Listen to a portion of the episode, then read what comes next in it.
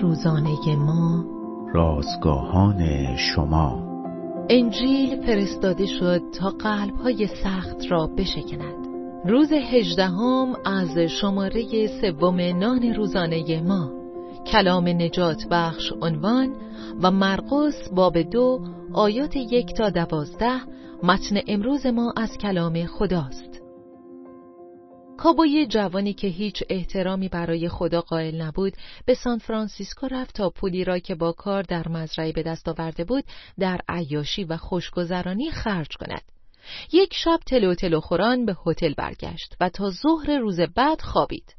وقتی که بیدار شد کتاب کوچکی را در کنار تختش دید و آن را برداشت. کتاب انجیل مرقس بود. کابوی با تنفر آن را به کف اتاق پرت کرد. عصر همان روز دوباره کتاب در کنار تختش بود.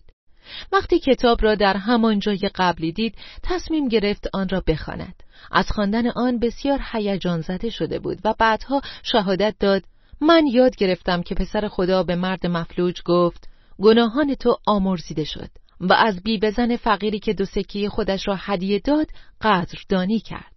وقتی که خواندم مسیح بچه های کوچک را در آغوشش گرفت و آنها را برکت داد تحت تأثیر قرار گرفتم. و بعد با کمال انصافی شکنجه شد و برای نجات گناهکاران به سوی صلیب رفت. وقتی خواندم که چرا او مرد گناه خودم را دیدم و با ایمان آوردن به او آرامش پیدا کردم. از آن روز به بعد کابوی جوان ما مرد دیگری شد و برای سالیان متمادی یک نسخه از انجیل مرقس را به دیگران می‌داد. ما نیز تا جایی که مقدور است باید این کلام نجات بخش را به دست بسیاری برسانیم. انجیل واقعا قدرتمند است.